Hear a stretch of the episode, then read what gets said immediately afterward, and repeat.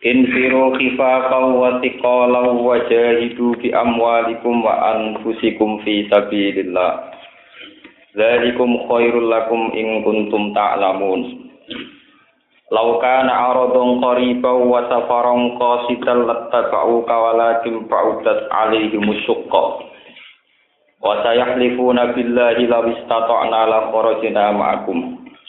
Yuhlikuna anfusahum wa huwa ya'lamu innahum lakadzibun. Afallahu an kalima azinta lahum hatta yatabayyana lakal ladzina sadaqu wa ta'lamal kadzibin. La yasta'dhiruka alladziina yu'minuuna billahi wal yawmil akhir ay yujahidu bi amwalihim wa anfusihim. Wallahu 'alimun bil muttaqin. Infiru budalono sira kabeh. Nglakoni perjuangan sira kabeh utawa budhalana sira kabeh. Maksude budhalan ning instruksine Nabi sesuai instruksine Nabi. Infiru budhalana sira kabeh khifafan ing dalem wektu enteng, ringan. Wasikolan lan ing dalem kondisi sing berat. Nasar ton tegese ing dalem wektu gumregah, wektu napa giat, wa ghairan nasatin lan ing dalem saliyane wektu ora giat. Wakila lan den dawono ngeten akuya kowe tetep kudu berjuang akuya hale keadaane kuat wa du'a hale keadaan lemah au agniya atau hale dalam keadaan sugih wa fuqara alam subhanallah keadaan fakir wa ya tawiki ayat mansukhah niku dinasah bi ayati laisa alat du'afa dinasah lan ayat laisa alat du'afa wala alal mantu tak terusin wajah itu lan nglakoni jihad sira kabeh bi amwalikum kelawan dunya-dunya sira kabeh wa anfusikum lan awak dhewe sira kabeh fi sabilillah ing dalem dalan Allah. Zalikum temkono-mkono kabeh khairon kuwi apik lakum kedhi sira kabeh. Ing kuntum lamun ana sira kabeh ta'lamuna ing ngerti sira kabeh.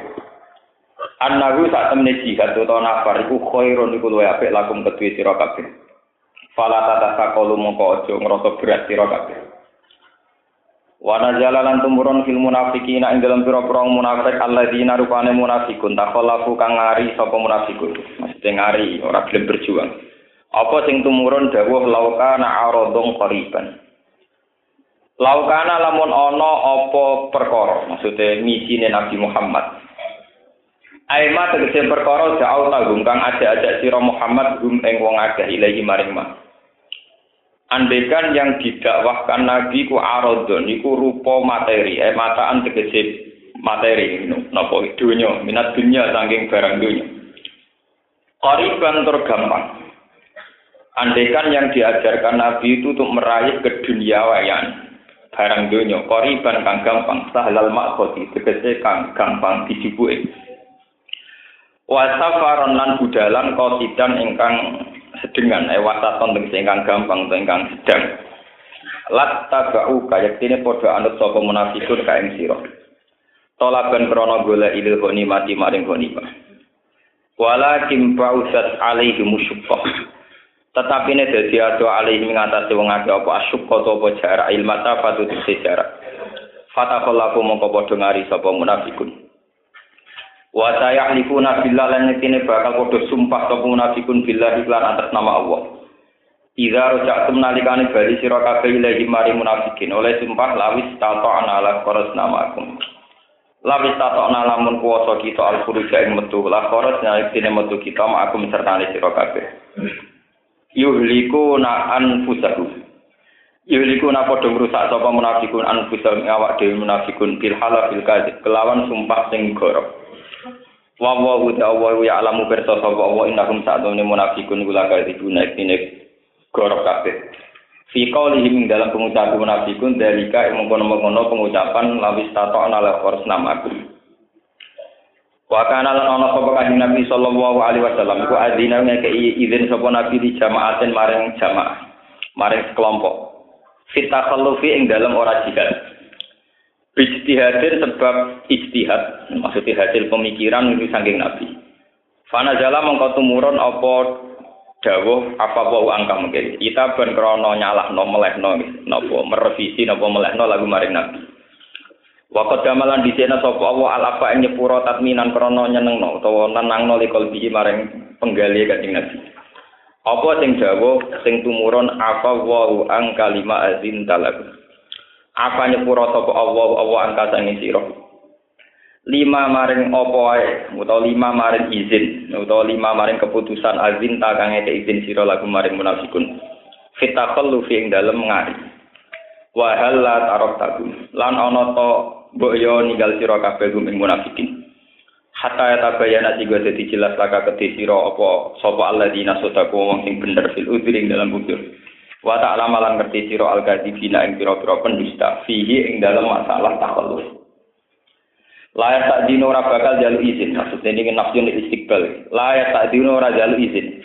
kain sira sapa alladzina wong akeh minuna kang padha iman sapa alladzina billahi lan ya Allah wal yaumil akhir lan dina akhir kita perlu ing dalem masalah takhluf ngari sangko jihad an ayu itu ento padha jihad sapa alladzina yu'minun bi amwalihim wa anfusihim kelawan dunya-dunyane alladzina wa anfusihim wallahu ta'ala alimun dzat singkerso bil muttaqina lan pira-pira sing takwa. Innama ta'dinu amsin jalu izin ka ing sira fitaqallu ing dalam ngari sapa alladzina wong akeh laik minuna kang ora iman sapa alladzina billahi lan Allah wal yaumil akhir lan dina akhir. Wartabat lan mamang esakat tegese mamang populu gurmatine wong akeh sidin ing dalam masalah agama. Fahum mongko wong akeh sira ing dalam atine wong akeh utawa ing dalam kemamangane wong akeh ya tarot dene padha mikir-mikir sapa wong akeh. Ya tahayaruna tegese padha mikir-mikir sapa wong akeh. Walau aradu lamun ngrasakno sapa munafikun to ngarepno sapa munafikun al-khuruj an jihad utawa ing berjuang ma'aka sertane sira. La'at duyektine padha nyediakno sapa munafikun lagu maring jihad udatan ing persediaan perbekalan.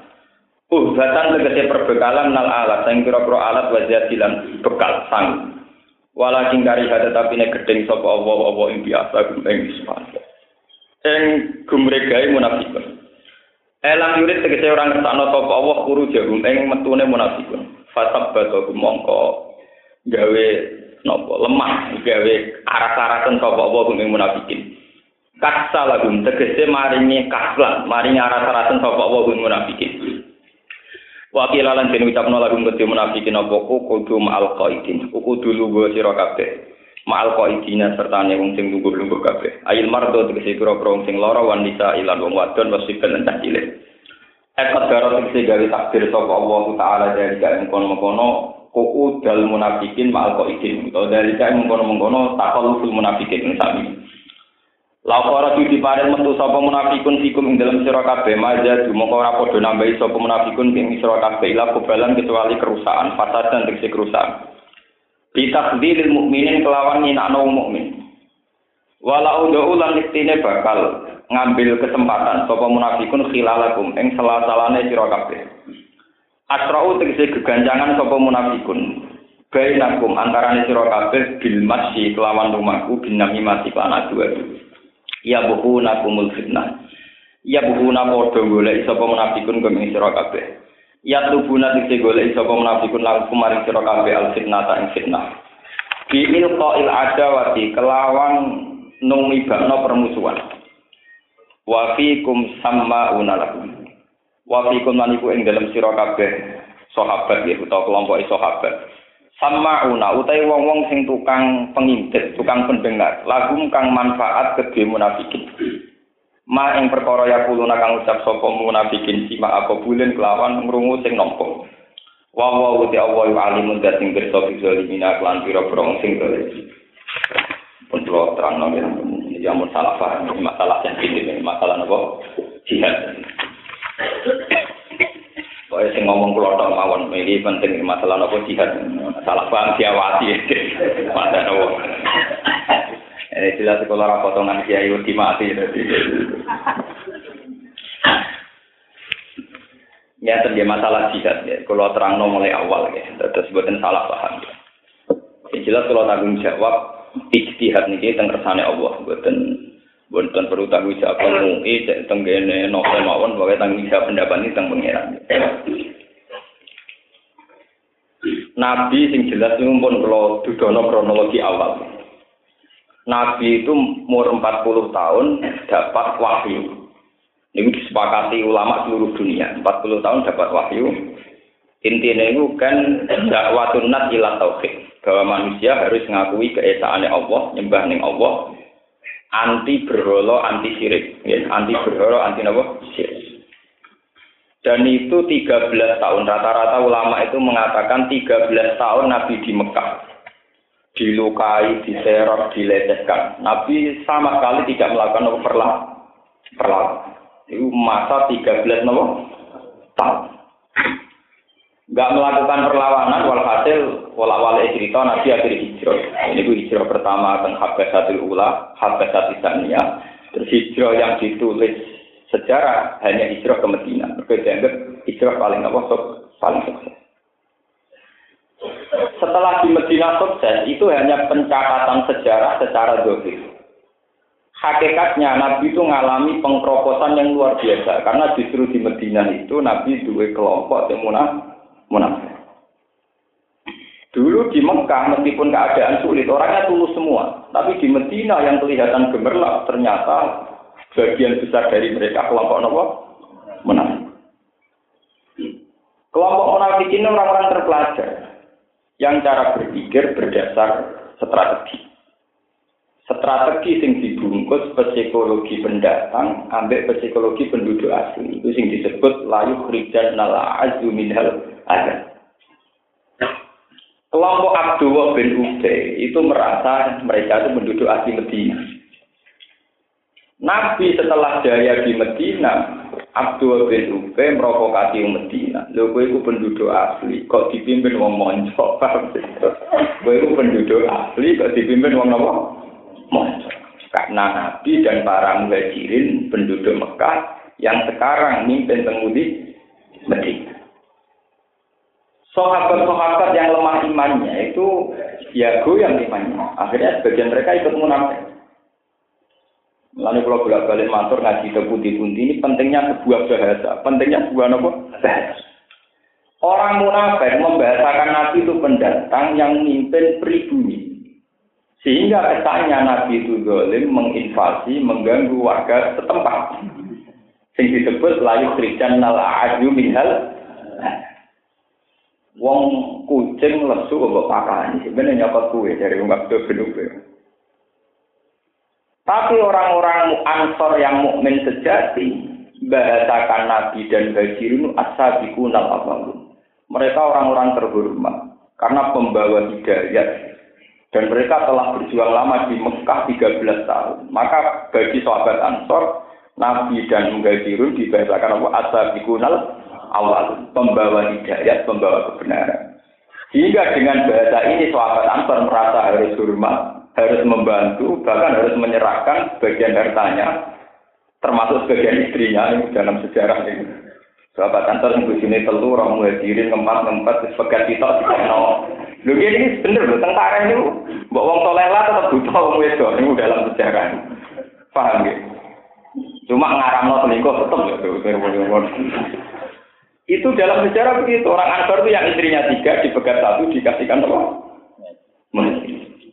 Soal mengganti ngaku perhitungan paling elek orang itu urusan masing-masing, tapi yang jelas itu faktanya dipegati itu tiga, asing di loro itu pegatnya itu tiga, misalnya dihitung-hitung paling elek, tapi yang jelas tetap tiga. Wajirin tuang bingung, kita asal itu soalnya kebenaran. Tapi memang dalam sejarah tidak, biasa kan tahu pola bahasa yang dipakai. Orang munafikun nganggep Nabi itu penjajah, penduduk monco yang mimpin pribumi. Orang Ansor nganggep Nabi washabu disebut as-sabiqunal awwal. Walhasil akhirnya gemerlapnya Nabi yang jaya di Medina, ternyata di dalamnya banyak kaum-kaum munafik yang siap setiap saat berobat di Islam. Sing disebut naksha antusikana nabo daerah. Wong munafik yang pinter-pinter, yang terpelajar. Ini kelompok Abdullah bin Ubay bin Salul. Mereka itu diam-diam koalisi sama tentara Romawi yang saat itu teritorialnya sudah sampai Palestina, sampai Syam, dengan kafir Mekah, dengan Nasrani Najran dan Yahudi Quraisy. Ini bersamaan roh sistem intelijen. Karena orang munafik itu secara lahir itu Islam, maka dia kumpul Nabi, kumpul sahabat di masjid di dalamnya Nabi. Karena mereka kumpul, maka mereka dapat informasi. Ternyata informasi ini digunakan, diperuntukkan bagi mereka yang kafir, yaitu untuk pasukan Romawi di teritorial Palestina, untuk musyriko Mekah, Nasara Najran dan Yahudu napa Quraidah wan Nadir. Dulu di Madinah itu ada Quraidah dan napa Nadir. Itu yang diulang-ulang Quran disebut wa fiikum sama'una lakum. Di kamu ini banyak pendengar-pendengar, pengintai-pengintai, intelijen-intelijen sing tukang ngintip, tukang awasi, paham ya? Dan itu nanti akan disampaikan ke mereka. Waktu Nabi terjebak. Karena sekarang Nabi tahu bahwa di sekelilingnya orang-orang munafik. Ya, akhirnya sebagian sahabat usul, ya Rasulullah bunuh saja mereka. Yang usul begini termasuk Sayyidina Umar. Jawabnya Nabi nopo. Idzan yaqulul qailun, idzan yuqalu inna Muhammadan qatala ashabah. Nak pateni kaya apa mengane dunya, kaya apa reaksine dunya. Mesti mereka akan komentar inna Muhammadan yaqtul ashab. Muhammad mateni sahabat dhewe. Mergo munafik yo melok jamaah, melok ngaji. Nek dieksekusi mesti diekspos Muhammad ku kanibal. Menawa wong yo ngarep dhewe iki. Akhire lan Nabi ngempet. Yo ora usah mateni dadi digrogoti tapi ngempet. Mulane surat Taubat itu surat sing khusus nerangno munafik. Sangking dukane pangeran nganti surat Taubat mboten pareng maos napa. Kenapa ada orang munafik? Karena itu tadi logika bahasa. Kalau bolak-balik makanya wa allama agamal apa? Asma. Dari awal manusia itu sekali salah bahasa itu akan salah terus. Itu tadi. Orang-orang munafik mengistilahkan nabi ku wong monco, mimpin wong pribumi. Sehingga sentimen-sentimen penduduk asli bangkit. Mereka merasa dipimpin benda. Orang Ansor cara membahasakan Nabi as-sabiqunal awwalun. Orang-orang senior yang harus dihormati karena membawa hidayah. Empun, walhasil nabinya dari nganti wafat. Tapi setelah wafat, diam-diam munafik tampil lagi. Sampai sebagian sahabat yang nganggo logika munafik. Jadi ketika Abu Bakar dibiat jadi khalifah, Sa'd bin Ubadah yang sahabat soleh, sebetulnya orang baik dan benar-benar soleh, ngendikan minna amir wa minkum amir. Kalau kelompok muhajirin bisa jadi presiden, sahabat Ansor juga harus jadi apa? Presiden. Sehingga nanti ada presidennya sahabat muhajirin, ya ada presidennya sahabat Ansor. Minna amir wa minkum. Waktunya terjadi tragedi-tragedi khilafah. Jadi friksi-friksi dalam Islam itu sebetulnya dimulai oleh Abu Bakar, Ansor dan Muhajirin. Itu kadang mereka pakai sentimen kendaraan, sentimen pribumi dan non apa? Pribumi. Disebut minna amir wa minkum apa? Untuk berkelanjutan. Nanti periode Aisyah ngadepi Ali, terus Muawiyah, Abi Sufyan. Ini bersamaan paham. Mulanya jadi kiai, jadi tokoh, ada orang munafik yang berogoti kita, itu wajar, itu sunnah itu. Pahamun apa? Sunnah itu. Sengguling no Gus Dur, ya wong yang dibesarkan apa? Gus Dur. Sengguling no Pak Harto, ya orang yang dulu kemiliterannya dibina itu. Soeharto jadi hebat itu karena jasanya Soekarno, memberi super semar. Akhirnya jadi masalah, benar apa? Soekarno. Terus ngoten itu sunnah itu. Maka terus-terus, nah itu. Kau nak di murid ngalim, dia masuk nak bumbu. Terus kau tu ralat balik. Mantu buka iana, buka itunya. Barang kau watawa tu dicengkang nabi sam. Dia cengkwoto. Kau ni kau rasa kaget, kau tu nak tua. Kau kan mulia teman-teman jarak gelem. Kau tu termasuk orang ngalim, secara orang akeh mulia. Tapi kau paling seneng dewi. Mus kau nak dewian kau ni swarga. Kulo kumpul wong pendak mulang kerja. Mergo kulo niku ngurus sejarah niku ngurus ngoten niku. Kulo termasuk wong alim sing jare wong akeh di pengaruh tapi wahsah, saya itu ngalami wahsah, mengalami ketersendirian. Lan anggere liyane mulang ambek kerja iki kulo teng kamar. Dhewe anu penak. Simbayan dadi ahli swarga wong sing asik-asik ngoten mawon suwe dikame. Nami mriwong, mriwong no ruwet. Mbok pimpin suwe-suwe kuwadang mau diterakaman. Bareng ana wong anyar lomo kowe parek jane pepe sugih wis diparek keliru meneh. Mareki sing suwi ora ana gunane wong suwi tok, ora jelas komitmen. Kowe gelo ke pengeran ra oleh, mergo kon latihan ikhlas ora lara. Kowe gelo ra oleh, mergo dites ikhlas. Ora gelo ya ora normal wong duwe umat suwi ora jelas komitmen. Gelo ya ora oleh ora ikhlas jenenge lho. Lah wong adu penataan ngoten ora lara ati. Lan kula tak teklakno ben dapat sithik-sithik ten mawon dadi aman dadi kiai lho. Wal hasil niki kula cerita sejarah. Lah tadi sing perlu dingerteni kangge kula jenengan ya sing dadi kula sowan mbek pangeran. Kula bolak-balik mulai pertama kula ngaji riyen ngantos sak mangke. Yang dilupakan oleh para kiai, para ulama adalah satu. Dalam teori asli ilmu Quran itu tidak ada istilah tidak mampu. Niki rungono. Islam lewat Quran yang asli itu mengajarkan jihad itu fisarrah wa darrah. Infiru khifafau wasikola. Begitu juga menyangkut lomo, derma, memberi. Itu juga alladzina yunfikuna fisarrah wa darrah. Orang yang mau memberi saat senang maupun saat itu. Karena kiai-kiai biasa dengan tradisi fikih itu mesti sering manis tatoa kalau mampu atau ini tatoa kalau itu salah besar. Harusnya tidak perlu ada catatan ini tatoa. Kalau bolak-balik presentasi masalah ini, saya sampean hitung. Iki ayatnya kalau sudah nariin. Teng masalah jihad, konten infiru khifafal wasikolan. Cek masa sulit, cek masa senang. Tenggene masalah sedekah wonten ayat alladzina yunfikuna fisarra wa darra. Fisarra ing dalam waktu seneng, wa darra ing waktu bahaya, ora trimo marat waktu napa? Mun sampeyan saiki itu. Meskipun Pak SBY itu presiden, meskipun Sri Mulyani menteri ekonomi, tapi yang menyelamatkan dari kematian itu bukan orang-orang kaya, orang-orang miskin. Karena orang miskin selalu berteman orang miskin. Dan kalau orang-orang miskin ini tidak makan, yang paling tahu ya teman yang sama-sama miskin. Jadi tanpa BLT, tanpa apapun, yang bisa menyelamatkan dari kematian ini sesama miskin.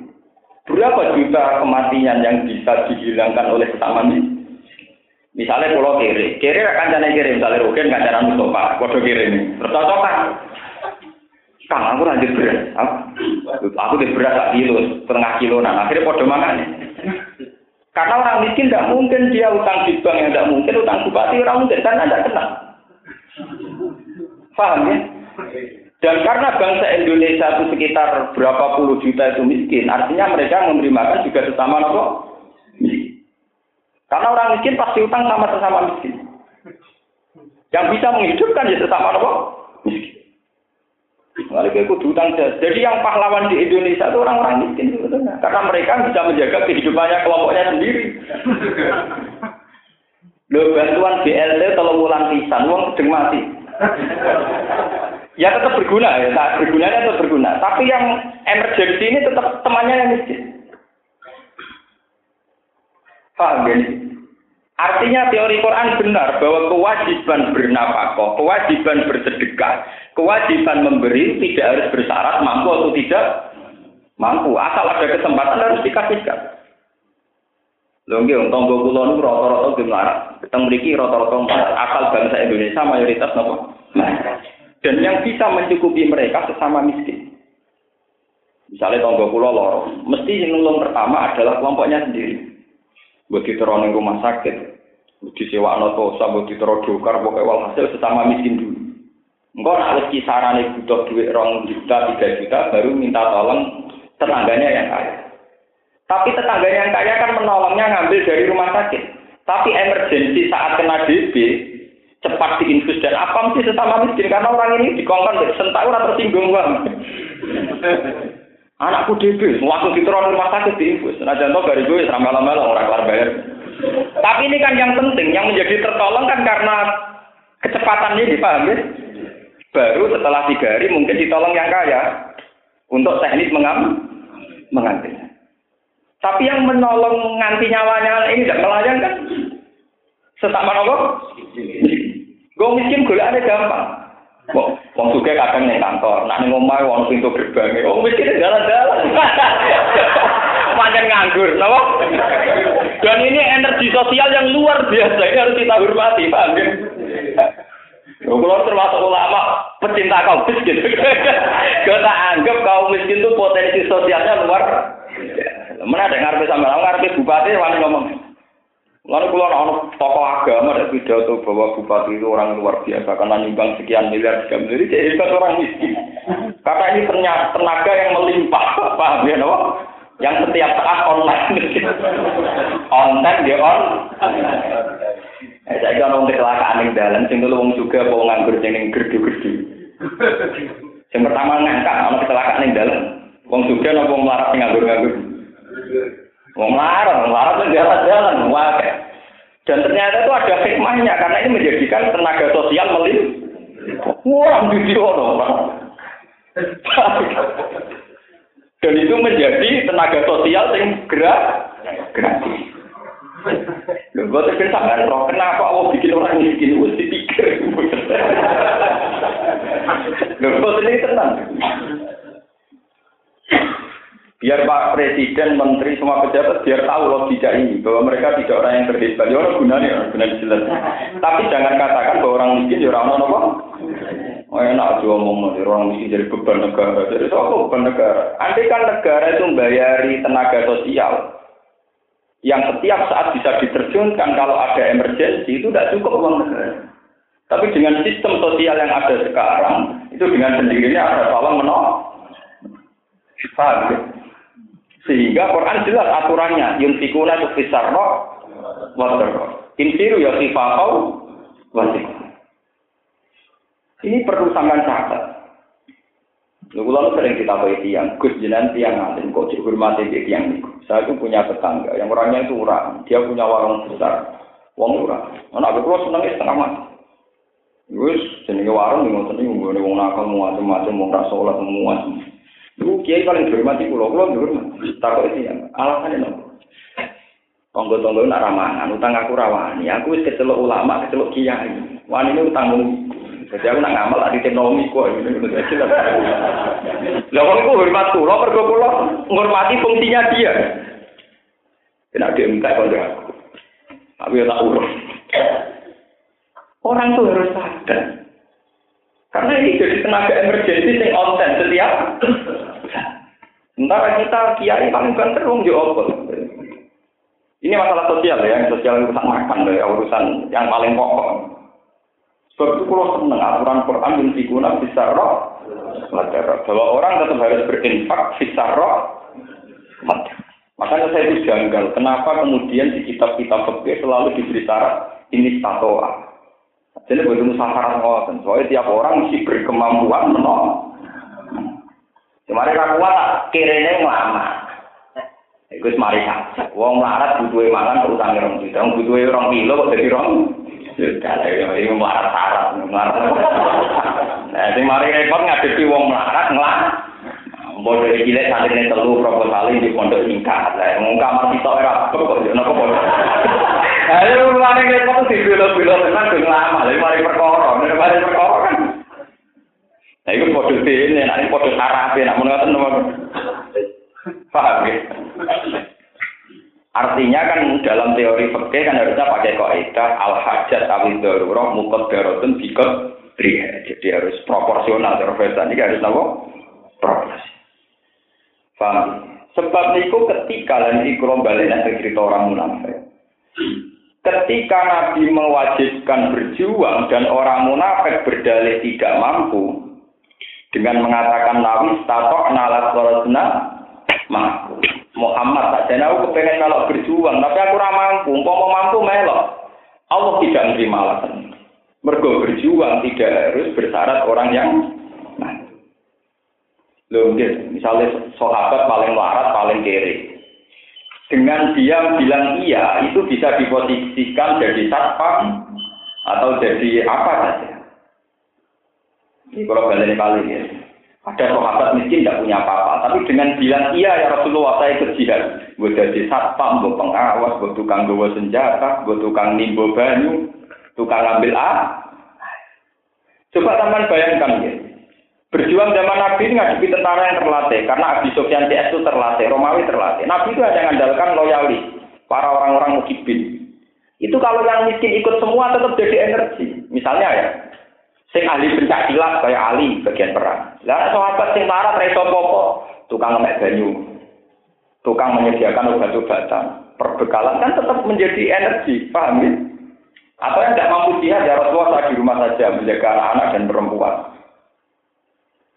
Ya kasus teng Indonesia itu paling bagus.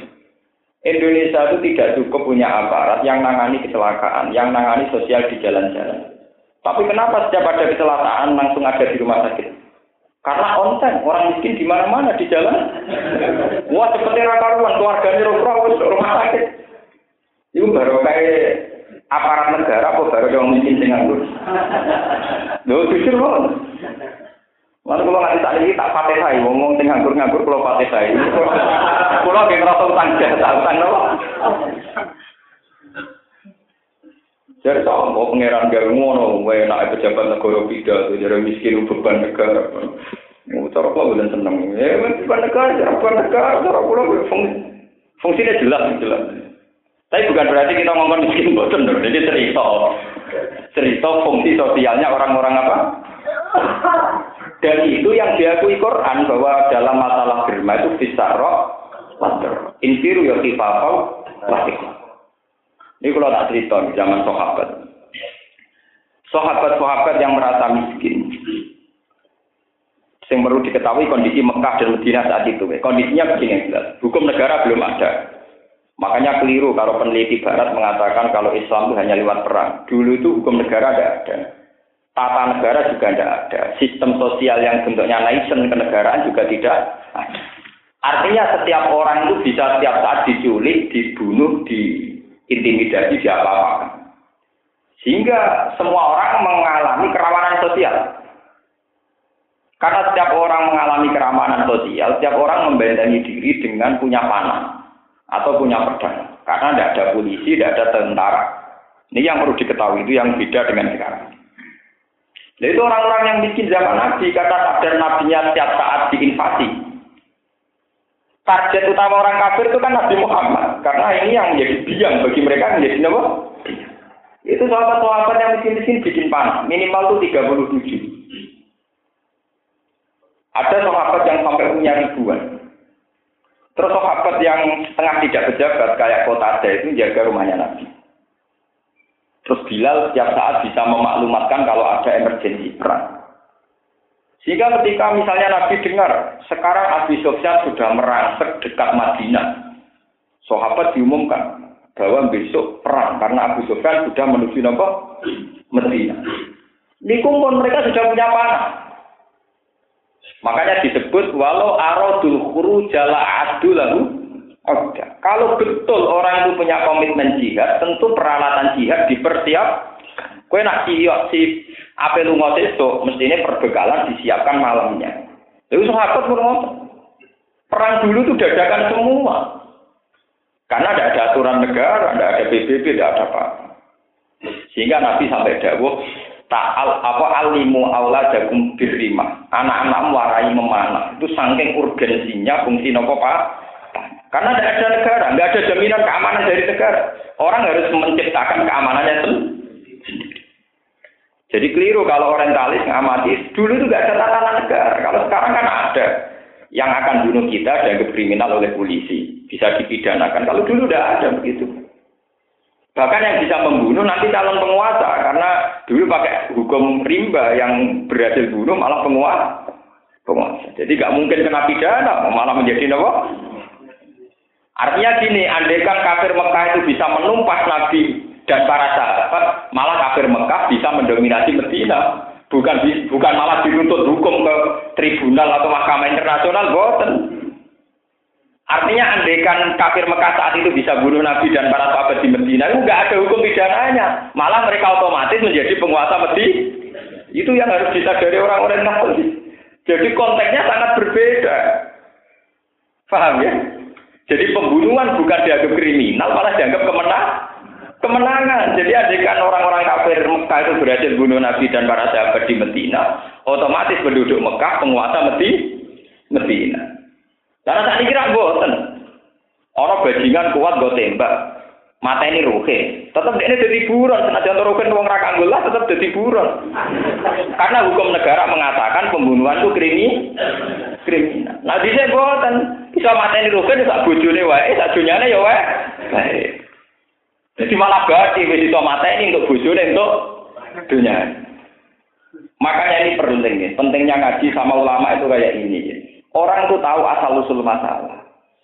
Kadang kita dari kita paling kecil loh, Nabi itu katanya berperadaban kok sering perang. Konteksnya dulu beda sekali. Paham ya?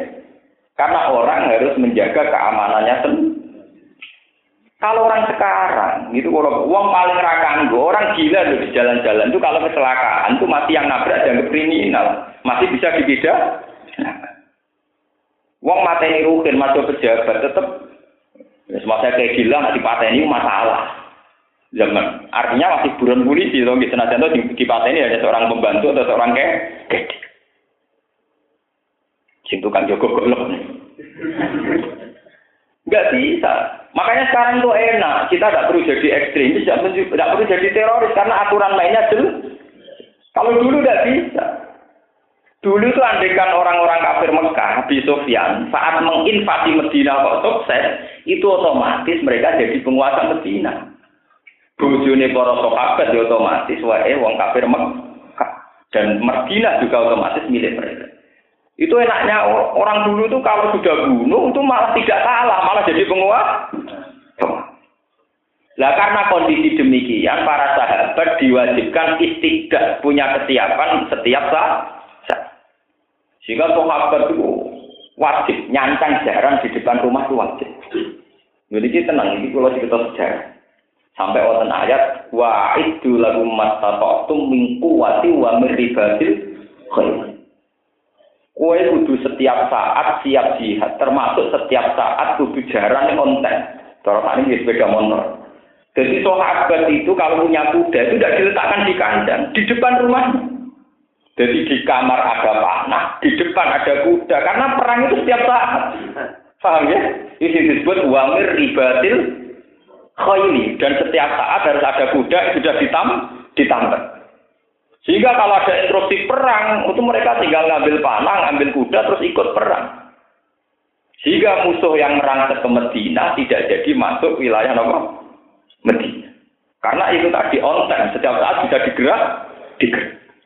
Dan coba kalau sahabat model kasus sampean-sampean, perang panah duwe, atau duwe golek isih. Pada gue cek nunuk-nunuk, ucap-ucap meripat, ngomong mati kan. Lalu kalau termasuk kiai, sing dimajat konten, orang tuh harus siap setiap nopo. Tidak bisa, ya sesuai konteksnya. Kalau lu menangi, anyaran kiai tentang kalau lu nak jenis tahbilan, misalnya setengah itu jadi jam itu jadi setengah. Era kiai ini keluar rawan, wah keluar ngerti udang tonggo-tonggo, terus mungkin bermagrib, tahlilan minggu, jam biru, magrib kurang jelas. Sampai itu kurang seprapat, baru maghrib setengah itu ya apa? Nah, saya kejenan jam 6.05 menit. Oh jelas kok. Ya teko tenan kok, jam 6.05 menit teko persis kok. Oh sing diomaksi mesti lho kok teko. Wong-wong nang kelas dimot. Eh kula mau ngeten, sing teko tepat waktu sing bener, sing terlambat salah. Ojo kok sing bener ana sing kudu sing salah ana sing bener. Soalnya kan alhamdulillah itu tradisi. Wah, diskusi orang kok Melayu tenan. Wes tak kawur tak tinggal tenan. Aku lah terkenal masalah waktu itu tak hormati tenan. Kula nggih ngomong, aku jam 6.05 menit. Nah, anak kula kira-kira ra teko, aku ra janji. Kowe anggere aku terlambat 5 menit berarti aku ra teko. Jadi sendiri ya teko. Anggere terlambat 5 menit wis bakar. Wes sudah kaidahnya harus jelas. Kula termasuk kiai mentradisikan on time. Itu harus ditradisikan karena dulu Nabi itu begitu. Nabi itu masalah jihad, perjuangan begitu. Sehingga ketika ada kabar sekarang Abu Sufyan sudah dekat Medina, termasuk perang Tabuk, ya ada kabar bahwa pasukan Romawi yang teritorialnya di Syam itu sudah menuju Medina. Akhirnya para sahabat digerakkan Nabi menuju Tabuk. Tabuk itu dulu perang yang tujuannya untuk melepas, untuk menghadang pasukan Romawi. Akhirnya tiang Romawi wedi, mergo ternyata diserang mendadak tidak bisa. Ternyata sahabat juga punya kesiapan konten setiap nopo. Karena sekarang enak. Makanya kalau sekarang ada ekstremis itu tetap salah karena kondisinya beda. Sekarang kondisinya apa? Beda. Artinya bedanya begini, kalau kita masih itu masih urusan dengan polisi. Meskipun kita kalah, kalau dulu enggak. Kalau yang kalah ya kalah kabeh arek bojone wae sing mateni, Pak. Dalam hukum rimba dulu itu lucu. Pembunuh itu berhak ada istri dan harta. Jadi ora jago dolen. Jadi misalnya kalau Rukin kok berhasil mateni Mustofa, wong dia ora berhak ning gone keluargane Mustofa, sing berhak malah sing pembunuh. Hukum kok ngono, pembunuh malah berhak mempunyai istrinya dan harta. Wah, enggak aneh, hukum ngomong. Ya sama seperti hukum kerajaan dulu. Misalnya dulu Singosari diserang Doro atau dulu Pajajaran diserang mana? Kerajaan yang diserang, ini kan kalah. Kudune nak dalam hukum Islam sing ngalahno kan jenenge wong dolen. Dari dulu ora dolen, sing ngalahno malah bertahta. Paham ya? Sing ngalahno otomatis apa? Bertahta. Ya Jipang Panolan kalah ambek Pak Ngari Jakarta ya terus jadi Bintoro meleset kok Yogyo terus akhirnya kerajaan apa? Jogja. Akhirnya Demak dia lah mesti jadi kabupaten sing jadi kerajaan apa? Memang nasibe ngono. Kalau Kiai Demak itu terkenal pantura mau tukang syariat, ora pati percaya jimat. Bareng disutuk Kiai Barat matek.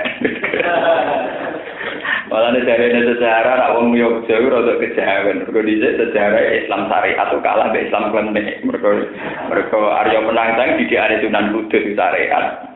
Sing pangeran iki didikane napa kali Jawa. Bareng perang kalah.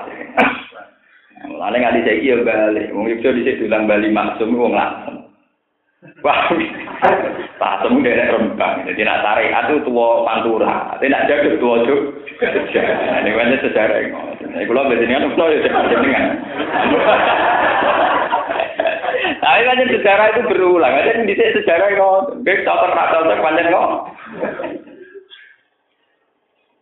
Tapi dalam masih pakai sistem dulu, yang menang ora jarak lino, malah yang menang berarti sekarang penguasa. Aneh to. Enggak tatanan kemroh-kemrohan awur-awuran. Wong sing menang ora divonis golem, malah otomatis penguasa. Dan bisa kamu bayangkan dalam kondisi demikian umpama Nabi itu tidak onten punya panah, punya pedang, punya kuda yang setiap saat bisa digerakkan. Itu Nabi sudah mati, para sahabat sudah mati. Nah sehingga mereka yang tidak punya persiapan jihad, tidak punya persiapan bela diri dianggap munafik.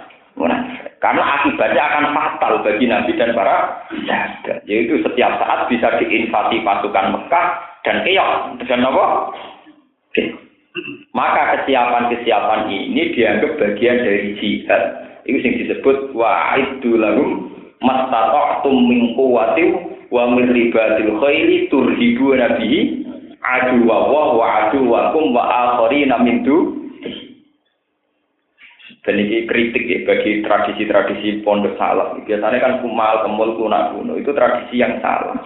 Harusnya orang Islam punya tradisi onten. Jadi setiap saat dia jaga. Lori ini wonten sunah ngen, ben sampean ngerti. Karena kondisi negara saat itu begitu, kondisi sosial masyarakat begitu. Niku anggere wisuk, niku Abdullah bin Umar, Sayyidina Ali niku balapan kuda. Makanya tenggene fikih, judi yang boleh itu judi yang melibatkan balapan apa? Kuda dan pemanaan. Nggih, sangat to nggih kuat ya. Dadi fikih yang boleh, setengah judi sing oleh itu balapan kuda sama napa Mas?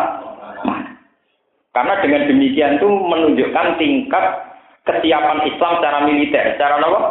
Militer. Kalau dulu kan adanya panah sama apa? Kuda. Itu di depan umum. Itu disebut musabaqah, kompetisi. Tapi setengah judi yang menang nanti dikasih hadiah. Karena para sahabat itu kelihatan tangkas dalam main apa panah dan main kuda. Itu orang-orang kafir cara Jawa dijeng terus takut. Wah, nak ngono diserang bahaya karena mereka punya kesiapan kuat karena mereka ahli pemanah. Sampai sama juga dalam kitab-kitab kasus Hayatus Sahabah, kitab Bukhari Muslim. Mereka mensifati sahabat itu begini. Biar ini jadi kajian. Biar orang Islam rak lunak-lunak. biar jadi kajian. Sahabat punya tradisi begini. Asbahu fursanan wa batu ruhbanan. Sebagian ulama ngerjakan batu ruhbanan wa asbahu fursanan. Batu podo bermalaman sapa sahabat ruhbanan hale kaya pendeta. Wa asbahu lan podo isu-isuan sapa sahabat fursanan hale penunggangku kuda. Sekali jam 2 bengi coba pendeta ngadeg ngulon wiridan. Jeneng istighfar yo nangis, sing koyo kula seneng teng cetak bae pesta sesuai kapasitas masing-masing. Lu nak bengi do koyo pendet. Tapi sekali menyongsong pagi, cara tani ki setengah 7, udah numpak kuda, jalan-jalan. Sehingga dengan demikian secara psikologi Yahudu Quraidho, Nasara, Nasir dan kafir Quraisy dicek. Mergo ngadepi sahabat sing kuat. Wah, iki diserang yo bahaya, ini ndak main, Pak. Itu jadi bentuk intimidasi terhadapmu musuh. Mulanya ini bersama dengan sejarah. Rumah sana sampai tak iso Pak Marwah itu kesunatan yang abadi, bukan abadi. Ar-Romal Fitowat juga tidak kesunatan yang abadi. Mungkin ceritanya kan ya. Nabi terkenal kere, mergo marang Medina ngungsi. Bareng tahun 10, kira-kira 10 Hijriah, 8 Hijriah. Nabi teng Mekah badhe umrah. Walhasil akhirnya tahun ketiga dari Sulhul Hudaybiyah terjadi haji. Ini wong kafir menenge. Muhammad paling ra ngarah kelar haji. Wong kelaparan kok kelar nopo? Haji wong rutene haji Mina, Musdalifah, mbok ngono haji ibadah paling ribet. Akhirnya disunatno mlayu ngejek. Nggo nunjukno nek Islam kuat. Tanyakan pakar-pakar sejarah, asal usule disunatno kenapa ngitari tawaf pertama Ar-Romal. Melayu ngecek, agak lari-lari kecil dari bahasa Indonesia. Murgo nunjukno nang Islam gak kelak. Sa'i juga gitu. Sa'i kan disunatkan lari kecil. Nggo nunjukno nang Islam mboten apa? Makanya rata-rata ulama mengatakan, apa lari-lari kecil itu syarat sah dalam sa'i? Rata-rata mengatakan tidak syarat sah. Itu harga sejarah. Itu artinya apa? Dari budi ini kelihatan sekali. Wong Islam ora ketok lemah di matamu musuh. Lane wonten napa mereka kalau berlari sahabat mesti batu rubanan wa asbahu fur sana. Dadi nek bengi do kaya pendeta ibadah kali yen kok ganteng. Yo nggih misale sampean di kiai lemes ae sungkan. Mula nek kece-kece ana santrine lho kiai iku semangat ta ora, nek maju dhuwit ta ora, yo kelar blonjo ta. Ah kiai mlete koyo kula sampean gak kepikiran. Dadi mlete ku yo lek ilmu iki.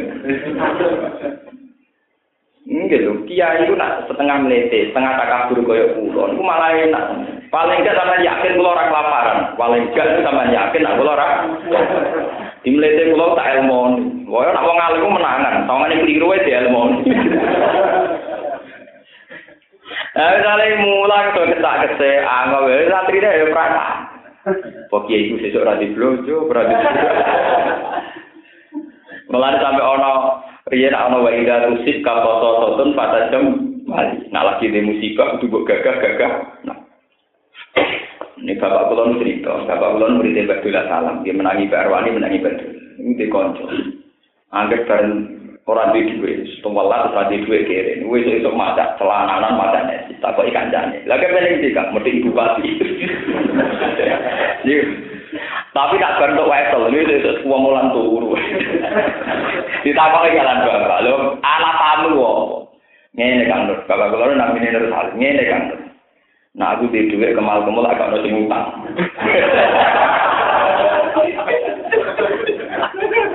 Lah anak aku ra di dhuwit ketok gagah, tak utang dipercaya. Warga ketok apa? Mulane santri salah strategi. Wong ape utang wong kok kemal-kemal ketak gede ketok ra iso nyaur. Akhire ra diutangi tapi entuk sedekahan. Mergo salah ilmu, salah napa? Salah napa? Paham nggih. Wong kere nggo mobil iku nak utang diutangi 2 juta. Ora mung 150. Tapi wong wis anake loro, kesak kesik dene dhewe loro. Wong mesti wis butuh duit gede. Uang tak diganggu tangi, mau ditangani 10. Badan hukum sosial mengatakan demikian. Lalu ada di gue di kiai, di mobil gue. Uang salam tempel 1 sen. Tapi nak ketok melarat, anggap wah tak orang mulai wes seneng, orang lorong. Wes melarat malah tidak isi. Logikanya kan nak wes melarat kebutuhannya banyak, uangnya tidak cukup. Tapi hukum sosial berkata lain. Nak wes melarat orang mulai wucu, orang malah lorong. Itu mulai zaman sahabat ya kayak itu, logikanya orang kayak itu. Sebab itu sahabat dididik Quran yakta durumul jahidu akhniya'a minat kami. Wong sing ora roh nang kota sahabat sufa itu sugih, padahal do kelaparan. Mergo apa Abu Hurairah ngresuk mlaku-mlaku. Dadi sing kata-katane sugih-sugih numpak jaran, numpak kuda ini kalau jalan-jalan. Gua kata mulane kemenangan Mekah secara damai, sampean delok kitab-kitab menarik. Kenapa Fathu Mekah bisa secara damai? Itu karena ada perang psikologis. Nabi tekon gua gagah, numpak juaran gagah. Nabi melokok pisan, pasti iku korban onta itu 60 onta. Di sebelah dhewe. Terus wong kafir, lha wong kok ngadepi wong gagah-gagah ngono, wis ora usah perang damai. Umpama Nabi rawe teng Mekah kok ana lunak-luno. Ya mesti pilihan wong kafir bantai saja. Ini pentingnya gagah, nggih, pentingnya apa? Gagah. Lho nek lagi kula bertanggung jawab secara akademis kemarin nggih. Sampeyan nek bertanggung jawab, sing ben batak tak kula. Masih nak bantah kudu ilmu lho, kudu takok lho, carane pokoke. Oh, zaman akhir hukum pro, kritis kok takok, napa? Kritis itu ilmu ne banding. Misale ilmu kula songo dene 8 ngono kritis Pak. Mungkin songo kula loro iku takok dene ora napa? Ora napa kritis. Paham ini penting kula aturaken. Jadi pola-pola hidup sehat secara sosial itu harus tambah gagah. Ini disebut badurubanan wa asbahu fursa. Akhirnya tiang-tiang kafir setelah melihat Nabi Muhammad mau haji itu dengan gandanan yang kuat, sahabat kelihatan kuat, niku terus milih damai. Mergo ora kira-kira kah. Ini penting kula aturaken. Karena sekarang itu terjadi ajaran-ajaran misalnya sufi yang berlebihan. Sampai uang orang di duit belas, orang gagah, maka murid sekarang dari mati apa wawot, coba dan wawot. Dari murid mengenai wawot, mati apa wawot. Sepian, dunia sepisan, kayak mampir mobil. Emang, dia justru suami ini karek mampir mobil, dia nak dong mampir doang orang. Justru mau mampir, saya kena, terus mampir kain. Oleh salah kaprah, salah kaprah sebenarnya ada begitu ya. Sufi itu fi'lul qalbi ya, bahwa akidah kita harus kuat secara sufi. Tapi kita ini kan punya musuh, kita ini berkompetisi dengan lawan. Dalam sunnatullah orang pasti punya dan lawan itu harus kita kalahkan secara taktis, termasuk secara psikologi orang-orang kafir itu minder. Mergo pas dinyek wong sahabat yo kelaparan, ternyata pas toa sampai melayu. Wong toa mbek mlakuke keselera karuan, mbek mlaku. Bar toa ku kesel mlayu. Yo ngono isih taki, bena toa marwah. Taki artine mlaku. Ya jajan misalnya sahabat yo bar toa nyekal-nyekal weteng mbek ango. Engko taki mbek kukur-kukur. Mesti pikirannya orang kafir bantai saja karena mereka orang lem. Karena kelihatan gagah, mereka milih damai. Sampai dulu tentang kitab-kitab karya ini sekarang ulama-ulama besar.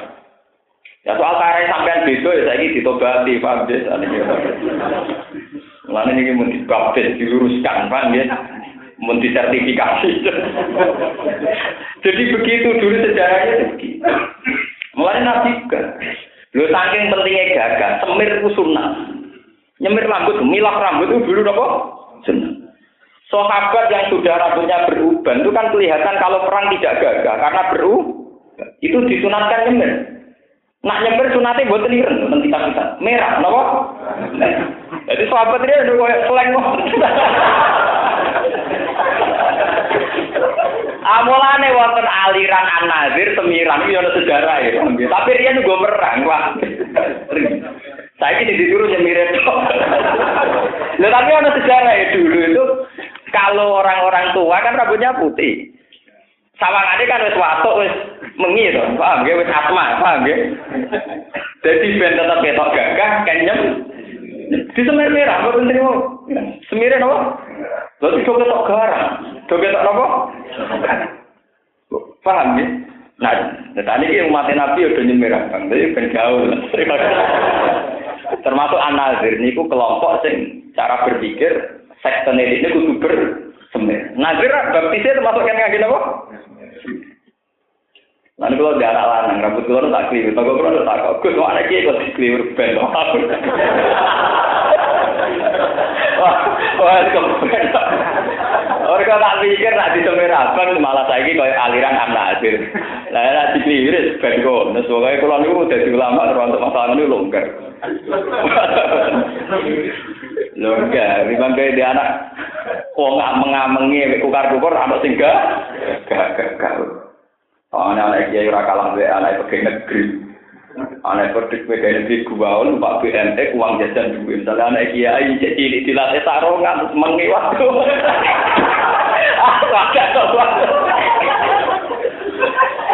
Oh, anak pegawai negeri karena bapaknya bergaji tetap waktu mari BNT rambutnya do kliwiran gua. Untung pangeran mari anak kula gua tak kon ngono, kula ora masalah. Daripada dipaksa latihan nyai cilik umurmu kalah. Di latihan sarongan, ketunan, boleh meler. Nah, ya malah jadi nyari-nyari. Ketunan itu, nat sarongan ini meler. Loh, buatan ini tenang.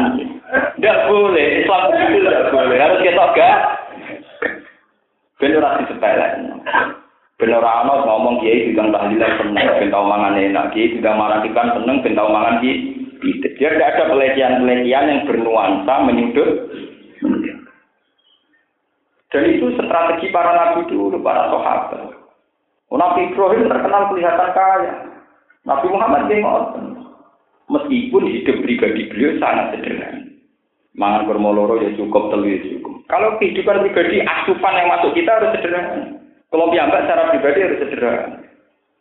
Tapi dalam teknik mercusuar yang berhubungan dengan orang lain harus yahsadul jahilu al-dunia aminah ta'afuf ta'rifuhum bisimahum layak alunan nasa nabok ilham. Dan ini yang dilupakan para tokoh-tokoh sekarang. Yang semua bupati, sepotongannya juga sangun, sampai bergening power di. Jadi apa yang dimungkar, semua potongannya juga sangun, apa yang dimungkar di. Mesti pikiran bupati nggak pernah disetenis, mau bangun pikiran belum. Tadi nak tepok gua, gak potongannya setengah pegi, mau mutung, mikir.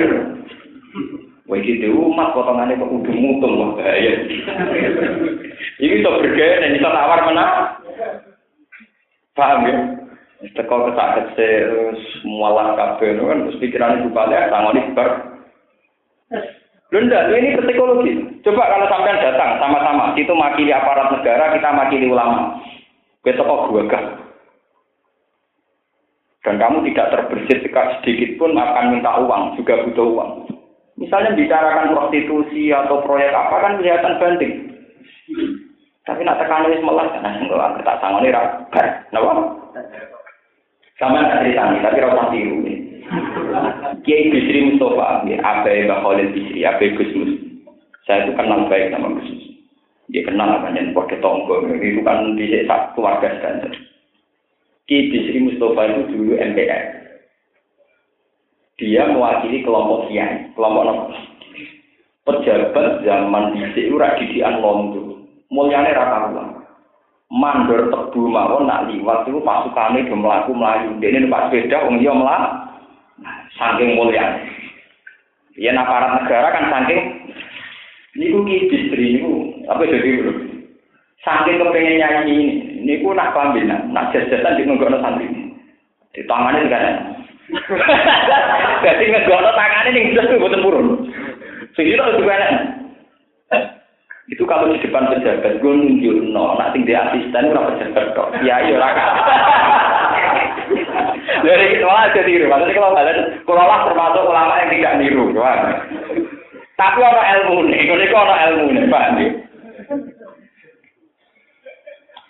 Lo kalau kangen-kangen lo, tenang. Oh kakak pulau nanti jadi wakil bupati, pejabatnya mau lihat rakyat rumah, kerudung aduan sehingga warna tinggi. Tapi saya benar jadi kalau ngomong, aku bawa wakil bupati lah jadi mulyaku, sehingga ada aku mau cerita, aku santri bukan pes yang gak warna apa. Kita harus menunjukkan bahwa status kita tidak kalah dengan mereka. Bukan sombong-sombongan untuk menjaga bahwa agama itu juga berkah bagi pemeluknya. Bukan musibah, paham ya? Karena aku mau ngelir nong, lunak-lunak, wong parkuper, nanti kan dikira agama ini jadi masalah kan? Paham ya? Tapi kalau bertanya kalau sama teman-teman itu di tengah-tengah ngomong, maksudnya ini ilmu, ya, jadi tidak ada kalau yang secara pribadi sederhana. Itu begitu. Sama dulu tentang manakib. Ketika khalifah datang Tuan Syekh Qadir, itu rasi berwisik. Nanti lugu beridah jalasa ala kursiin nopo alim, lugu kursi sing dhuwur. Ya pede kan, ya pejabatnya yang kita orang tamu nih. Sama tak cerita nih, Imam Malik itu lama paling angkuh. Imam Malik radhiyallahu anhu, gurune Imam Syafi'i. Niku seangkatan mbek Khalifah Harun Ar-Rasyid, ya seangkatan mbek Khalifah Harun Ar-Rasyid. Khalifah Harun Ar-Rasyid itu punya dua anak sing kepengin kan ngaji teng Imam Malik. Karena dia seorang presiden, seorang raja, ngirim asisten. Jadi Imam Malik kon mulang muwatok ning istana, ben anakku ngaji. Jadi Imam Malik enak, al ilmu yuktala yati, ilmu ditekani ora kok. Pengen diureni, aku pengen apa? Akhirnya, rono disuwakno Harun Ar-Rasyid. Niku Imam Malik tetep nggo teng kursi dhuwur, mboten medhek. Nggih, biasa mawon. Malah bagian riwayat Imam Malik nak wudu niku senengane ngongkon anake sultan kon nggawa ketele kok. Dadi anake si Sultan Harun Ar-Rasyid itu tukang nggawa ketele Imam. Cuma mok rai mbek tangan. Jadi hanya muka dengan tangan. Sikile ora ramen tolong, sikile kadang mbok kudisen kok ora ramen tolong. Iku wis disalami Bang Harun Ar-Rasyid rawuh nyalano anak. Nak kowe wis dadi nglayani wajahe mbek tangan, mbok nglayani pisan tak numbas iki. Jika kamu sudah mengkhidmati, membasuh wajahnya dan tangannya, kenapa tidak sekalian kaki? Sehingga kehormatan Imam Malik iku ora kalah mbek kehormatan Harun Ar-Rasyid yang saat itu presiden. Sampai dulu bupati muncul buka pintu lho ora tau. Lah kiai buka pintune dhewe karena mobilnya error suwi ora berkas. Perkawatane dibuka bukaane angel waduh. Lah kula gerita kok tau. Kene apa kiai apa pejabat. Bukaane mobil pejabat itu gampang, mergo anyar gak error. Lah misale mobil kiai dibuka karo santrine suwi. Mergo wis error, bukaane angel gak. Niku cerita kisah nyata. Padahal Imam Malik kalau sowan ke Harun Ar-Rasyid atas nama hukum negara, mudine lugu ning iso. Harun Ar-Rasyid lugu teng dhuwur, nak manggil ya Amirul Mukminin. Misalnya urusan administrasi negara, itu Imam Malik yang sowan. Karena beliau posisinya rakyat. Tapi sekali Harun Ar-Rasyid yang sowan, ini posisinya tilmid, seorang murid. Beliau seorang mursyid, maka dia di atas. Itu lama dulu sudah proporsional gitu. Jadi kalau Harun Ar-Rasyid yang sowan, Imam Malik di atas. Kalau Imam Malik yang sowan, Harun Ar-Rasyid yang di atas. Soalnya itu buat kiai ibu bupati itu kalah tenang. Nah, kalau nak gila. Ya, ini kita sejajar mah, gitu ya. Nah, ini nak perempuan Arab biasa, orang mulai ini biasa. Udah biasanya kan adil satu-satu. Dan aku mulai aku tenangan, ya mungkin apa? Harus dilatih. Sekarang tuh salah kata semua. Begitu juga Imam Syafi'i, terus ulama-ulama setelahnya begitu terus. Sampai periode saat ini bukan karu-karu. Orang dengan pejabat itu takutnya bukan lah. Karena itu tadi, cara berpikir pejabat itu segala-galanya. Wah, orang pejabat kayak soal yang nulung orang larat ke ono. Orang pejabat sekali nulung sampai miliar-miliar. Sampai miliar-miliar itu paling berapa bulan sekali. Sementara orang-orang miskin yang tadi, yang nulung tangga-tangga ini menjadi energi sosial yang on time, yang setiap. Kenapa ini tidak kita beri apresiasi, tidak kita hormati, paham ya? Mana barang ngaji ini kudu hormat, karena fungsi-fungsi wong miskin. Mana nabi ngelomong miskin tidak ngamen. Allahumma ahyini miskinan wa abidni miskinan wa surni fi zimratil. Nah, itu internal perilaku nabi secara internal, tapi secara eksternal menghadapi musuh nabi kita gagal. Paham ya? Nabi kita apa? Gagal. Itu yang disebut Batur Banan wa asbahu fursan. Terus diabadikan lewat syariat nak tawak kudu ar-romal. Romal itu melayu ngecek. Nak sa'i kudu lari-lari kan kecil. Itu sejarah ben para sahabat gak dianggap kelapa. Ini penting pula aturakan, itu salah kata. Malah kadang kita mengalami pakaian suwe, dan kita jubute. Jubute dipamer lewat pagi suwe. Lalu juga misalnya kita tidak satu sewu, bagaimana orang kafe, kalau kita jubute. Karena kita ragu terdu. Pamer gak modal, itu kan pamer gak modal. Artinya untuk kelihatan zuhud kan bisa diwujudkan, kamu punya uang kamu kasihkan semua ya kita zuhud. Nganggo kami tuwa ya kita. Tapi bagi orang miskin kan seneng pamer zuhud sing liwat sedekah manfaat. Nggih mboten. Paham nggih. Mulane ciri utama agama adalah dimulai dengan surat Baqarah wa mimma ruzaqnahum yunfiqun. Piye wae ciri utama agama itu melakukan infak, bukan tontonan. Nanti mau kita ketua abang terus kami juga dan kita juga itu tontonan. Ciri utama agama itu wa mimma ruzaqnahum nama. Jadi mau bersedekah. Ini penting kolaborasi karena konsep-konsep jihad yang kayak perang ekstrim itu sebetulnya dulu kondisinya Mekah Medina kayak tadi yang saya terangkan. Tidak ada keamanan yang dijamin negara, tidak ada keamanan yang dijamin PBB atau apa saja. Mereka harus menjaga dirinya masing-masing. Dan itu termasuk strateginya harus kelihatan gagah. Kelihatan apa? Gagah. Mohon pula terusakan ini. Laqadi betagawul fitnata min qablu wa qallabu lakal umur hatta ja'al haqqu wal dhawar amruhi wa hum karihun. Laqadi tagawul yaktine padha golek-golek sapa munafik laka maring sira al fitnata ing fitnah min qablu saking sedurunge. Orang munafik selalu cari-cari masalah.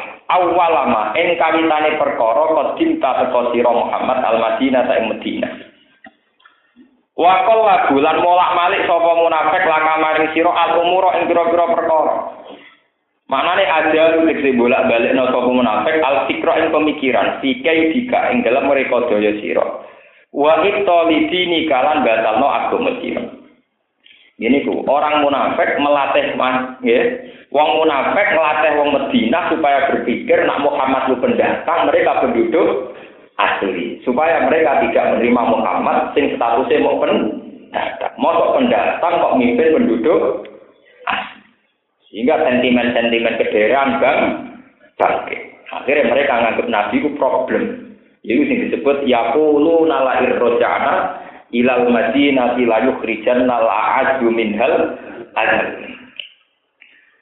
Hatta jahat hingga terkopal hakkopo kebenaran ayin nasru tiksib pertolongan.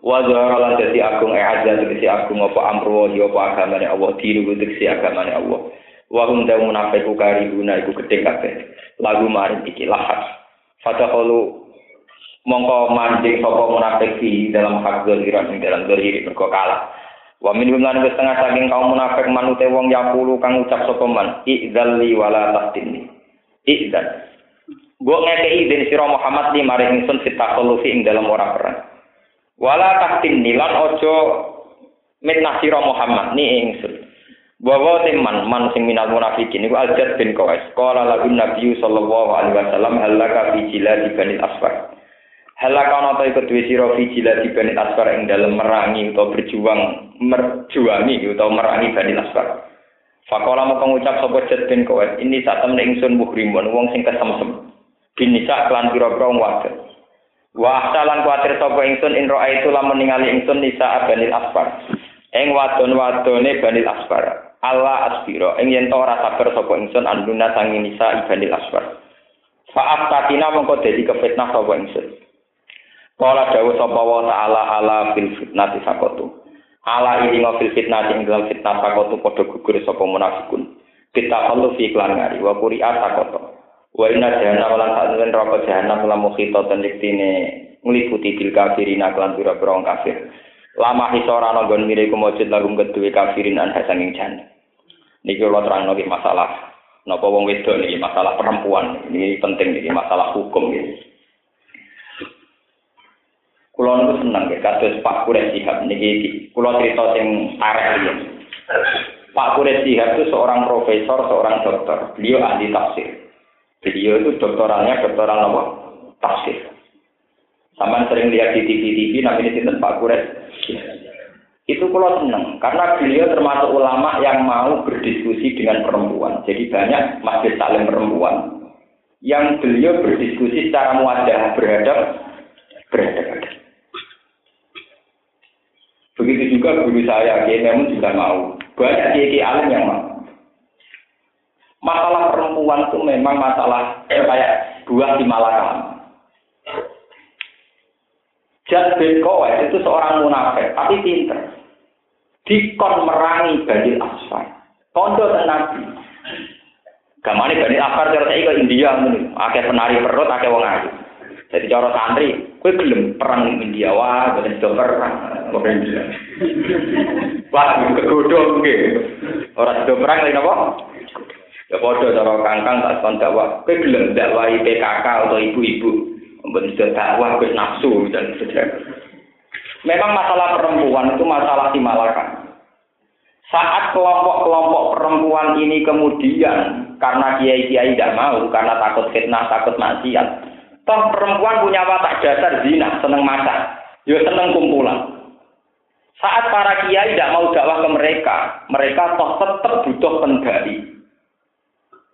Jadi gak pengajian malah gawe kumpulan penari salsa, kumpulan apa jenis senam aerobik. Ini masalah. Niki ruang nggih sing wong-wong sing terlalu ketat-ketit. Kulo setuju, nek perempuan mari kita setuju.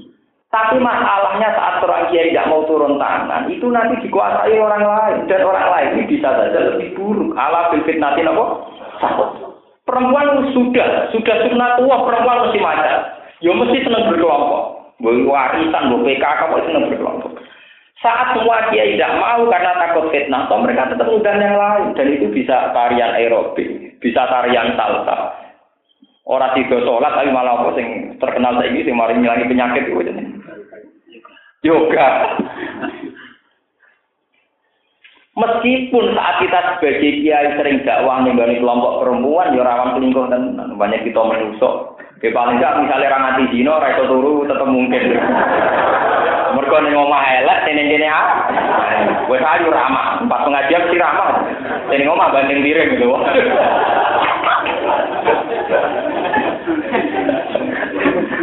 Tapi ini memang si Malaka. Kalau bolak-balik ngaji matur, kena apa wali songo dhisik gelem rabi putri cempo, bahkan gelem rabi wong desa-desa sing fasik. Mergo wong wedok paling susah. Saiki sampeyan tak bedheki, ana wong wedok tanggam katokan cekak ayu. Kiai malah kira pantes. Wong kiai kok sering jagoan wong katokan cekak.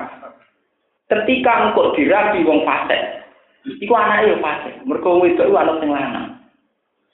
Lah saiki nak dirabi santri sing pertama ra pantes.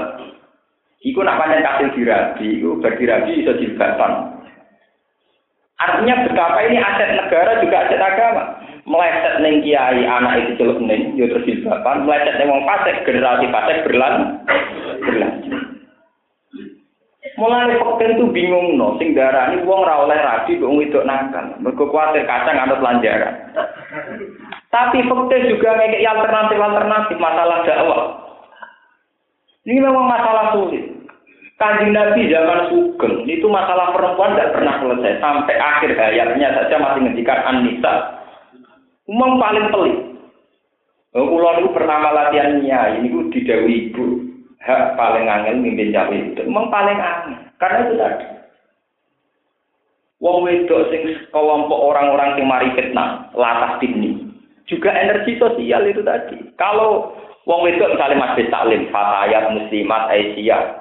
Masih majelis taklim sing pamer gelang, pamer kalung, pamer pakaian sing diundang tetep Pak Ustaz. Engko yo latihan dalil Quran, go latihan wiridan. Lah mun iku ada semua ustaz gak mau karena takut fitnah misalnya. Tetep gawe kumpulan mau arisan tok. Mau engke-engkean. Kalau terus menyarankan orang gak Mustafa kumpul, malah sikok kabel. Karena kalau naik jenis kiai putu malah meruntuh. Jadi gak jelas dakwah lagi nopo meruntuh. Jadi gak jelas dakwah malah nopo. Jadi kalau kiai tahu, ya dari daerah terkenal, yang ketua UNI, ketua NU, ketua Suriah, itu rakyat pernah balik dua kali balik. Jadi wonten keluarganya PDI di Jakarta, baru di Jakarta ada keluarga begitu. Yang barang pamit waktu, ini cerita pamit nyai di Jakarta. Takut aneh kita mau cerita. Gak boleh siap salaman dua orang itu. Oh, NU repot. Orang kiai top terkenal salaman dua orang itu harus jatuh. Anggrek. Belum salaman beruang. Umpama salaman dua orang itu masih ada pro jujur masih ya. Tapi mulang jauh toat ketika itu sudah nak toat boleh. Mulangnya masjid taklim boleh sekor toat 10 salam dua orang itu boleh masih loro yo loro atau tidak waru yo. Jadi yang hitung ya adil. Kalau boleh hitung salaman itu. Kalau memberi skor yang adil, kalau lah setuju, misalnya salam ikut Umi Maksiat, oke, setuju. Tapi skornya berapa? Yang jelas Allah duit tradisi, nak elek ditulis itu. Itu hadisnya sokan. Nak apik ditulis sepuh, ini hadis sokan. Berarti pakai salaman, skor itu. Maksiat apa? Pas pengajian, skor 10. Berarti dibagi gitu. Oh. Lah cuma bagi songo iki rawan musnah, kok mulai reso turu. Terus SMS, itu perkarane. Perkarane berlanjut iku sing masalahe kan takok alamat. Lho iku salah iku kan salam dhewe kan. Paham ya? Lho, nek suwari perkara berlanjut iki. Apa meneh nek kok mamdi sial. Perkara bojone elek mau ayu. Terus wiridan sabar. Lha iku mari perkara bar ngajar muni sabar apa to, Pak? Mergo dene pengajian dihormati wong ayu-ayu, mulai ana bojo elek dhek banding pirek. Lho memang masalah perempuan misteri Tuhan, memang susah, diputuskan susah. Wong wedok sing patek-patek itu, sing misale blogor tangga-tanggamu, itu kan karek wong lanang.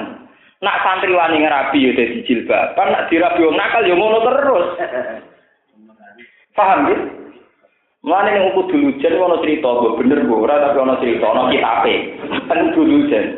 Ana wali ra tau dijoblas, tapi wis warga iku ambek pangeran ditahan. Gusti, napa alasane jenengan kula ora tau maksiat? Kok bojone sitok. Apa hubungannya? Ya, gara-gara bojone sitok kok nyoleh nang sitok tok. Cara kowe bojone papat kan nyoleh papat. Sampe yo diiku. Ayo ana suami kulit. Artinya karena dia istrinya satu, yang dia tolehkan hanya satu toh. Yang tiga berarti tidak di Nggak ada rutin kan walian, dibutuh tidak butuh warga. Apa kalau butuh warga? Butuh buat terantar. Untung ke Rabi mau tidak, tidak butuh warga. Cara papat, mesin rokok. Kok sakit sih? Terantar orang itu itu punya papat. Diwalik, apa? Terantar orang itu punya apa? Papat. Lu itu memang, lu Nabi itu sampai wafat itu masih muni anlita. Bapak kula paling sering ngendikan masalah perempuan. Guru kula memang paling sering. Memang masalah misteri. Kok saputri di pondokno? Itu kan repot. Ora di pondokno yo nakal. Di pondokno sendiri udah bisa dia mewarnai jihad badan wong wedok zina. Tepat. Justru itu misteri Tuhan. Tapi yang jelas Allah mentakdir keturunan lewat perempuan itu masalah. Sekali cah sing katokan cekak dirabi santri, santrine dadi kiai, anake diceluk Gus Bening. Tapi sekali dirabi wong nakal, anake yo dadi nah. Lah artine nek kowe gak gelem rabi cah iku memberi peluang cah iku dadi nakal meneh. Gelem rabi jatuh santri kok seneng cah katokan gak ora repot. Mulane wali songo dhisik itu misteri. Wali songo itu mesti dibujuk ana sing songo kelompok turunan iku antara anake wali. Yo mesti ana sing wong biasa. Sing dhisik jare jeneng putri napa to? Sampun niku sangga turunan Thailand. Niku tiang-tiang sing ketan sembong lahan. Memang masalah itu misteri itu. Delok garwane Nabi, ana sing Maria iku amat. Termasuk sing diyakini Syekh Ibrahim sinten Syekh Marzuki Ahmad Marzuki. Atalu Ibrahim mumin Syariah. Jadi saya Ibrahim iku sangka turunan Ahmad. Saking amat bojone Nabi rata-rata kan keluarga kehormatan. Aisyah anake wong kok Abu Bakar. Zainab anake Jabes Tok. Sofiyah binti Huyai anake Tok. Nabi ini duwe garwa jenenge Maryam niku amat. Wis amat Mesir Afrika. Napa? Afrika saiki terbelah sangat menendi. Jadi Nabi bergiliran dengan Maria itu dinyak di bujur-bujur Nabi kalau mungkin dahulu bertempur dengan kumpul dengan berkumpul apa? Maria sini caranya apa? Sampai Nabi itu terteror di bujur-bujur yang dur-dur sampai semontan dengan orang-orang pisang lalu ini sejarah sampai akhirnya jadi Adbab bin Nuzule ya ayuhan Nabiyu lima tuharrimu ma'ahallahu laka tabtaghi mardhatan apa? Mas, kowe kok iso ngarangno barang halal, mok golek rindane bojo-bojomu. Yaiku Nabi janji ape ra ngumpuli Maryam meneh, mok kepengin muasno gengsine Aisyah, Sofiyah dan Zaid. Artinya nak wong saleh koyo Nabi karena bojone songo berarti nyolahno wong songo. Tapi nak kaya rugen, bojo sitoke dadekno neraka, apa meneh bojo papat malah buyute neraka. Karena iso nyolehno wong sitok ibadah apa meneh papat. Nerantar wong sitok wae maksiat apa meneh nerantarno wong. Ini masalah perempuan susah. Kula nate diskusi kalian guru-guru kula sing gelem pidato teng PKK, teng kene wanita-wanita karir. Itu memang simalakan. Kowe roh wanita karir ra seneng ra iso. Wis menarik diskusi perilakune yo menarik, simpatik, gak modali wong PNS. Maksudnya kowe cara rabi wong luwak gak modali yo PNS begenen. Sementara kowe ning omah di bojo gemprot, judet, kere, sempurna, napa? Eleke napa semu? Berhubung kowe kiai. Kan dia kepapa, kadang wong iso tertarik, wong nek rondo napa terus. Dung tak gede Aadim mau wayah jatuh. Indonesia itu kan lucu. Aadim jatuh karena poligami. Yang di MZ karena apa? Soalnya sunahnya begitu. Ya cara kalau Aadim poligami wajar loh. Dia normal. Sama orang yang mantan model dia seneng. Dibujuk. Apa artinya suka kan? Terus gitu dia kan ngeluh.